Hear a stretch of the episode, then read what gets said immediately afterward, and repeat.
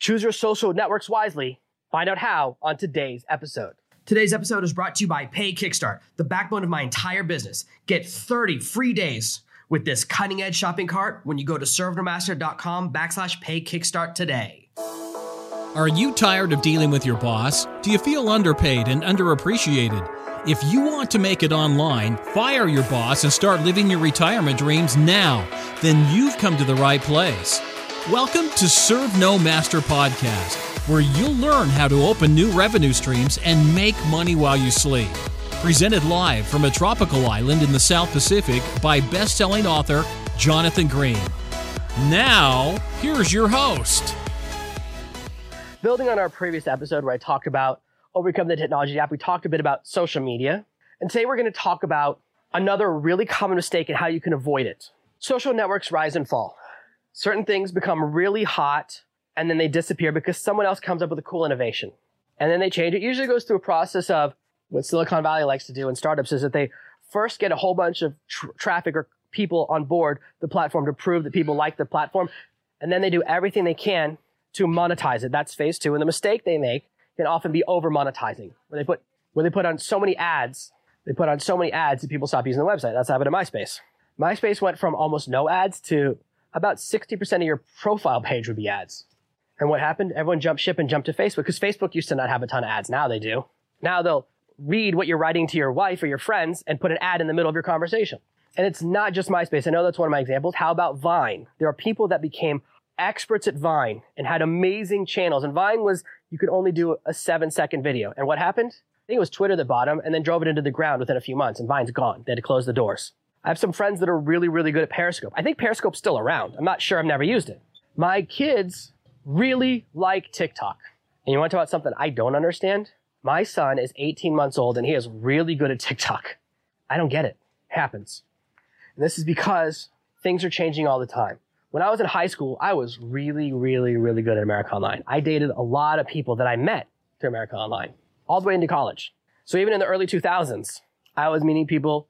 This was still before anyone had profile pictures, so believe me, there were a lot of surprises when you met, and I'm sure some of the people that met me were quite surprised too. They're hoping for someone a little bit more handsomer. Did my best. One of the things that can happen is that you become master of the wrong network. This is where you invest time, energy, and treasure. You might do everything I taught you the previous episode, which is where you master the training, you then get the best offer and you hire the right person and you put in all this effort only to discover that you're wasting your time. I'm the master of the wrong network. I'm really good at MySpace. I'm really good at AOL. I mean, I don't know. I haven't done either of them in like 20 years anymore, but I was really good at the time. That's the last time I was really good at a social network. In my late 20s, I was pretty good at Facebook, but this is before Facebook pages and stuff existed. This is just when you use Facebook to meet girls. At least that's what I was using it for. There was a time before I got married where a lot of times I would meet a girl and instead of giving me her phone number, she would give me her Facebook and I had to figure that out. I was like, I better figure this Facebook thing out. First of all, I better fix that profile photo. That's killing it. There's all these things I had to learn. I had to learn, oh, if you want people who see your Facebook profile and everyone stalks each other's Facebook profiles, don't deny it. If you're single, you know what I'm talking about. So if I had a bunch of pictures of me that looked lame from my nerd days, which I had a lot, then girls would see that and go, never mind. So I had to learn that process on Facebook. Now I'm married. My wife uses Facebook all the time. I only use it for the Messenger app, which also didn't exist when I first started using Facebook. So you can master the wrong network or master the using network in the wrong way.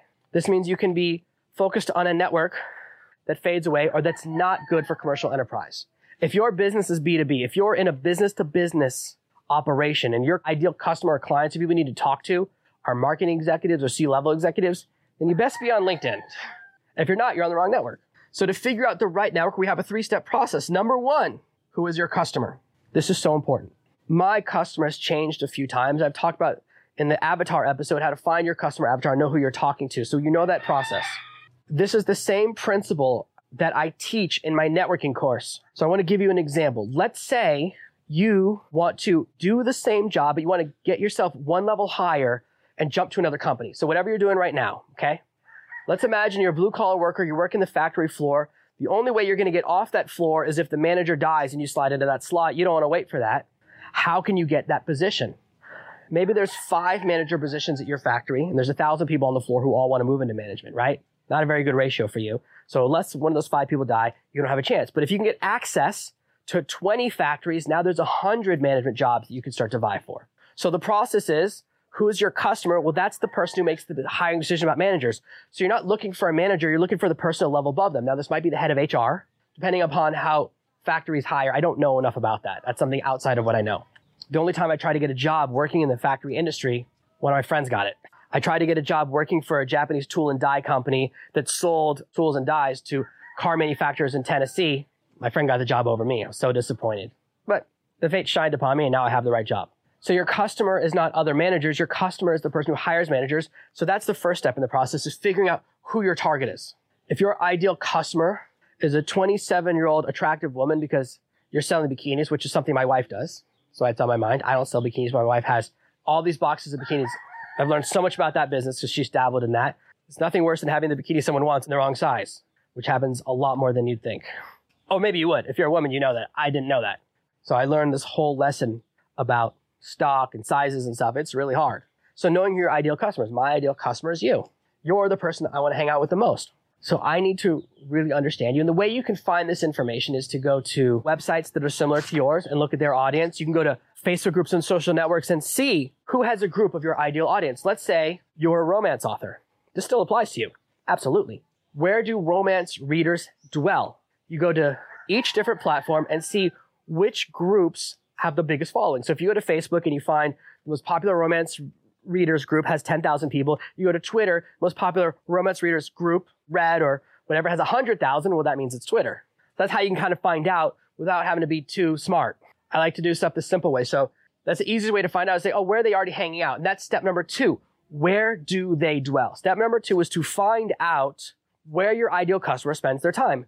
People who have similar jobs as they go up, the way they hang out is different. When you're at the bottom level of a company, you hang out with other people on your team. So when I was selling computers for Dell, I was on a team of 13 to 20 people between my different teams, and that's who I would hang out with together. We would have lunch together. We would arrive at work together. Eventually, I worked my way up. I was on a special team where I was allowed to work my own hours, so I was on an individual schedule. And that meant I would still hang out with people from my individual team. When you become a manager, you hang out with other managers from your company you could be friends with other managers. And a great way to see this is in the military. If you look at a boat or ship or whatever the right term it is, the enlisted people can hang out with each other. Then the sergeants can be friends. Then the warrant officers hang out with each other, even if they're from different departments. But as you get towards the top, it gets lonelier. Who's the captain friends with? Usually it's the doctor. I don't know if that's always true, but in every book I read, every TV show, it's like the doctor or the science officer because they're not under their direct command. There are people that work for them, but they're not on the command track. Like you don't, you're not going to let the doctor drive the boat, probably. So at the top, as you work higher and higher up, it gets lonelier, which means CEOs hang out with other CEOs. That's true for me. I'm not friends with anyone who works for me. I wouldn't go to like a movie. I mean, they all live differently around the world, but that's not our relationship. I've learned because I, I built one of my teams that way where I was really, I was like, oh, I'm friends with you. We're part of a family, yada, yada. And it really went poorly. I learned my lesson. I did it the wrong way. I care for my team. I pay my team before I pay myself every single week. All I think about every time I, I run a campaign and you can, maybe parents will talk about this in one of our shared episodes. We have this conversation every time the money comes in every week, or we have a really big campaign. I go, wow, that's salary for four weeks. The whole team is paid for the next four weeks. That's my first thought. And that's not me. I'm not, I don't have a good enough memory to fake that. That's really how I think. So I hang out with other business owners. I hang out with other leaders. Other people that are at the same level as me are my friends, either in person or online. If I go to a conference, that's who I'm going to hang out with. I don't hang out with other beginners. I hang out with people at my level or people that are 10% below or 10% above. There are some people who make 10 to 100 times more money than me, but we're parallel friends because we have the same job. I'm the leader of my team, they're the leader of theirs. So we kind of get each other. So that means whatever you're trying to do, you want to find out where they hang out. If you're trying to, if your ideal customer is someone who's into knitting or quilting, every time I name one of these, it's not just a random example. I had a friend who she was really good at quilting, which I didn't know. I didn't know quilting was a, you could get really good at it because I knew nothing about it. I'd never seen a quilt made by a person. I'd always seen ones made by a factory. So there's a whole thing there. On my island, people hang out based on how good they are at surfing, which means my circle of friends is not good at surfing because I don't surf very much, mostly with my family. So I'm not in the cool surfer circle because that's not how I self value. I love surfing. It's my hobby, but it's certainly not how you rank me, right? So it's not the most important thing. It's not how my kids rank me. If I could go out and get really good at surfing by myself, or I could go paddleboarding, my kids are on the board with me, guess which one they like more? So these scales and these way we assess ourselves drive us to hang out in different groups in different ways. So we want to find where does your customer hang out? And we can look and go, well, where are the most popular quilting groups? Eh, This one might be Pinterest. It's a very good chance. Pinterest is another social networking platform I don't get. Now, my friend, here's an example of this. He's in the horror genre. He writes scary books, all of these about ghosts. His books are always about ghosts, and there's certain rules about how you can kill a ghost in his universe. And it's 150 books in his universe. And if you like scary books, then you should definitely check them out. I'll post a link below. I have never read any of his books. Too scary for me. But he has a huge thing on Pinterest, a whole big following and a whole thing because people who like scary stuff, they like scary quotes. And he actually does, again, it's a little bit outside what I understand, a lot of stuff with scary lighthouses. Like he has pictures and stories about all these different scary lighthouses from around the world. Usually those are short stories, but he has a Pinterest page that's just pictures of haunted lighthouses. Boy, that's something I would not have known, except for my friend who runs a company. Same thing. You know, we do top level meetings and he, told- he was telling me about that. And I said, wow, because he tested different networks and that's where they spend a lot of time. He also has a really thriving Facebook group. So it can be multiple social networks, but you want to find out where people dwell. You want to see where these people hanging out? What are they talking about? It might not be a social network. Sometimes it's a forum or some other environment. So you want to look and see, oh, you know what? It's actually a website that's only about this one thing. Like there's a forum for people that like to read romance books that's really popular. It might be bigger than the social media networks. So it may need to mean that the right place for you to build is actually within a forum. But our third step in the process is once we know who we're trying to meet, once we know where they spend time, well, then we want to go meet them there. What this means, this third part is the hardest part. So first two parts of the process are making sure we join the right social network. That's really steps one and two is find the right social network that you should invest time in. Step three is to invest time in it. And that means first of all, you need to study the rules. There are a lot of hidden rules that you won't know until you're inside of a community. For the first time in years, I get to use my master's training in one of my podcast episodes. There's a thing called coding. You might call it uniform or a language, which is people within subgroups develop their own slang to keep people that aren't part of their group out.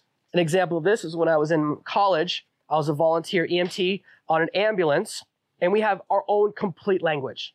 Ambulance people can recognize other ambulance people. Part of that is it's not just about keeping the public out, it's actually something else. And this is something I only learned because I was part of this community. It's actually because the things you see are so horrible that your definition, your humor shifts. When I was on the ambulance, the jokes we would tell were so macabre, people who weren't ambulance people wouldn't get it. So we had our own language, we tell our own types of jokes because it was how we dealt with the stress of seeing horrible things. It's very hard to see a child hurt and not have it change you. I don't want to give you more details because I don't like to think about it too much, but you get in a certain zone. An example of this is I am horrified of needles. And yet I'm on an ambulance. As soon as the sound goes on, the siren goes on, that fear disappears. I don't know why.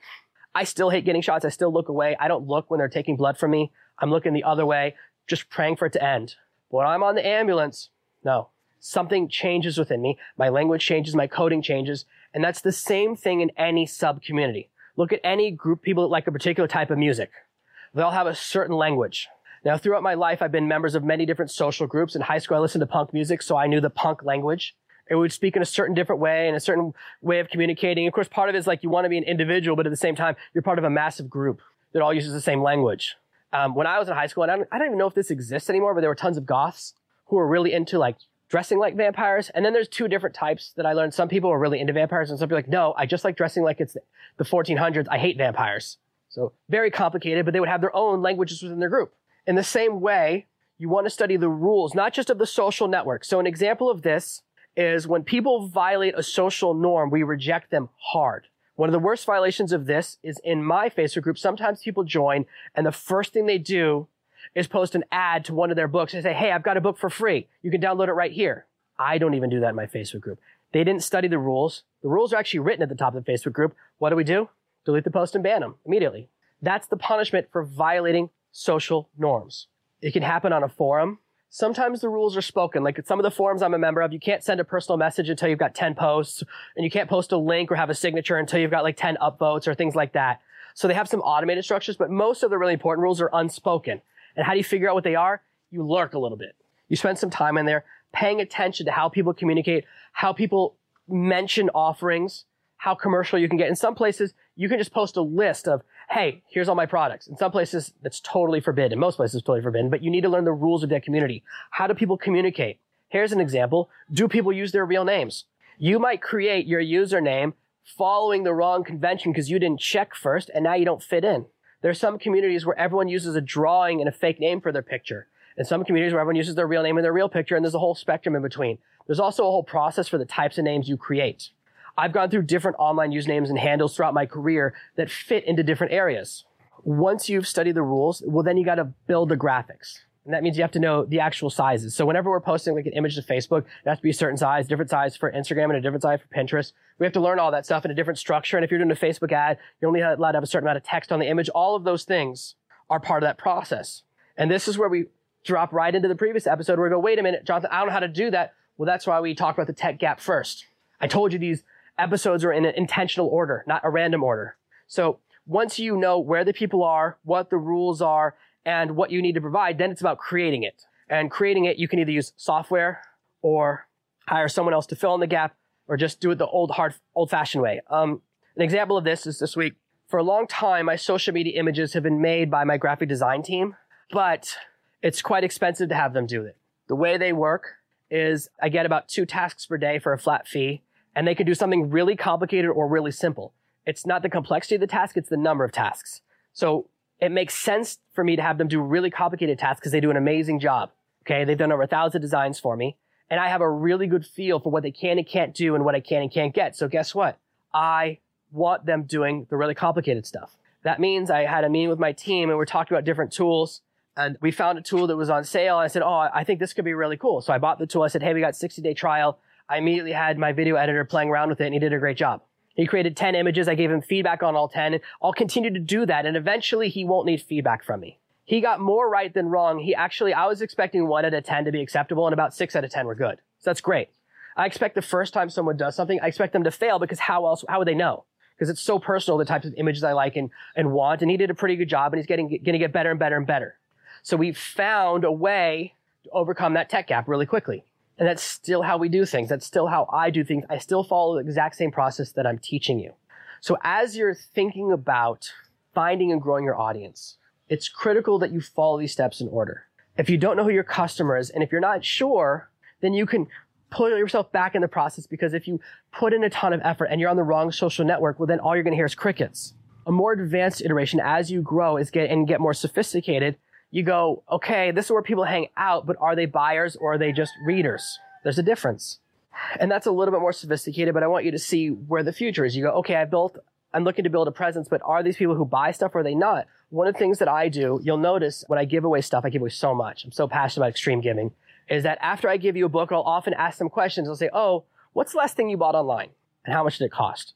I ask that because I want to find out or understand what kind of people they are. Sometimes the answer is I never buy anything online. I only take free stuff. That's fine. It's not a moral judgment. There's nothing wrong with those people, except for if my list is only those people, then no one will ever buy anything from me and my family will get quite hungry because I'm not making any money. So while I expect a certain percentage of those, sometimes if I get traffic from one place, it's 100%. I bought traffic from one place. Every single person took the free gift, unsubscribed, never heard from them again. Not a great investment. Other places, so I kind of know the averages like, because I've been doing this a long time. I'm always looking to say, okay, I want more people that have at least made a purchase online. The reason I invested so much of my career in mastering Amazon and pumping books into Amazon and getting customers to Amazon, because I know at least they, I know if they bought my book at Amazon, then they buy stuff online. Even if they've never bought something from me or an individual website, at least they buy stuff online. And that's actually a huge up. If you have a list of 100 people who buy stuff online, it can be worth more than a list of 200 people who just took a free gift. Because there's a lot of people who've never made an online purchase. Who knew? How about this? I don't think I've ever made a purchase with my phone. Some people, in fact, most people who buy stuff from me they will go to my website, see a sales video or something. They go, I want that. And they enter their credit card or PayPal information on their phone. Wow. I'm not like that. If I see something on my phone, I go to the computer and go through that process. Told you guys I'm a dinosaur. I still do stuff in the old way. That's just my process. One final important lesson is to understand that you are not your customers. The things that I like are not the things that you like. My job is not to make products for Jonathan. My job is to make products, services, training episodes that help you.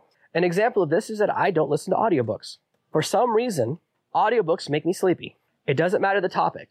I tried to listen to The Gunslinger on audiobook, knocked me out. I tried to listen to an action series. I can't remember which action series it was, but it was one of the ones where I've read 20 books in the series, and it's a lot of, it's a guy who travels from town to town, fighting and solving crimes and doing a lot of fighting. Knocked me out. Couldn't believe it. I was so excited. I worked really hard to get a library card so I could download audiobooks, whole process that I talked about in a previous episode. And guess what? it doesn't work on me. I listen to a lot of podcasts though. Podcasts don't knock me out. I can't explain it why. But that doesn't mean that I'm not going to make audiobooks. I know my audience really likes those. I know a lot of people, actually a surprisingly large percentage of the people who find me find me via audiobooks. So I put a lot of effort into that. That's important to me. I care about that a lot. So when you're thinking about these places, and I talk about social media, but I don't engage in social media just because I doesn't like it doesn't mean you don't like it. So I want to find where my customers are. I want to find out what they need, what they're looking for, and then I want to provide that as much as I can. This is how you grow. It's by understanding what people are looking for. And this can start to apply to other areas of your business. This is the same process we use when choosing articles for blog posts, for topics. We do massive amount of research to see what other articles exist on this topic. How long are those articles? What are the keywords they're targeting? What type of link structure do we need? What do we need to provide? Do we need to provide a list or images or videos? We do all of this research that all boils down to how people use search engines. When you go onto a search engine, you're asking a question. But like Jeopardy, you don't ask it in the form of a question. So I might type in Tampa dentist. Not what I'm looking for. What I'm really saying is I'm looking for a dentist near me and I'm in Tampa right now. So the real question is what we're thinking, but it's not what we type in. And so really search engines are question and answer machine. The goal of a search engine is to give the best answer to the question that the searcher is actually asking. This is why buyer and research keywords are different because they're a different mindset. If someone's doing a search on Craigslist, they're ready to buy something because Craigslist is a buying place. Same thing if they're buying on Amazon. If I'm on Amazon, I'm doing research. Mostly I'm trying to read reviews because the site, the websites that sell stuff where I live for delivery, the reviews are useless. I saw a five star review yesterday. I was looking at my wife at a product and it said five stars. It came broken, never worked, worst customer support, sent it back. That's a five star review? What do they have to do for a one star review? I couldn't believe it. So I go to Amazon, even though I can't order from Amazon where I live, to read the reviews. That means I'm in a buyer mindset. So that's a buyer search engine. So sometimes we're doing research, sometimes we're looking to buy something, and sometimes we're just looking for entertainment. And that means, again, knowing who my customer is, knowing where they hang out, which is when they're doing searches in a search engine, and then meeting them there, which means answering their question in the right way. So this process can apply to every different area of your business. Why do I choose these podcast topics? There's research. I actually have a list. A couple of years ago, when my eyes got bad, I had made a list of 52 episodes. I said, I'm going to switch to weekly because of my eyes. I wrote down 52 episodes. They all have outlines. They're all cards on my Kanban board that my team translated into cards. Guess what? Not all of them get turned into episodes because what I thought and believed three years ago is not what I thought and believe now. About a third of them are getting recorded. In the original numbering, this is actually number 48 of 52. And yet, it's like recording 18, so that gives you a feeling. We want to continually follow this process. I've talked about the Ask Method from Ryan Levesque. That's a great book that goes back to the same thing. You want to find your audience and ask them the right questions to figure out what they want.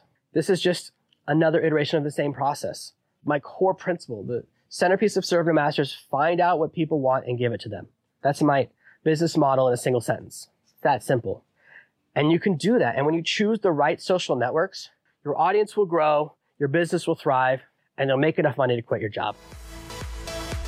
Thank you for listening to this week's episode of Serve No Master. Make sure you subscribe so you never miss another episode. We'll be back next Tuesday with more tips and tactics on how to escape that rat race. Head over to servenomaster.com forward slash podcasts now for your chance to win a free copy of Jonathan's bestseller, Serve No Master. All you have to do is leave a five star review of this podcast. See you Tuesday. Thank you for listening to this episode of the Serve No Master podcast. Make sure to subscribe so you don't miss a single episode.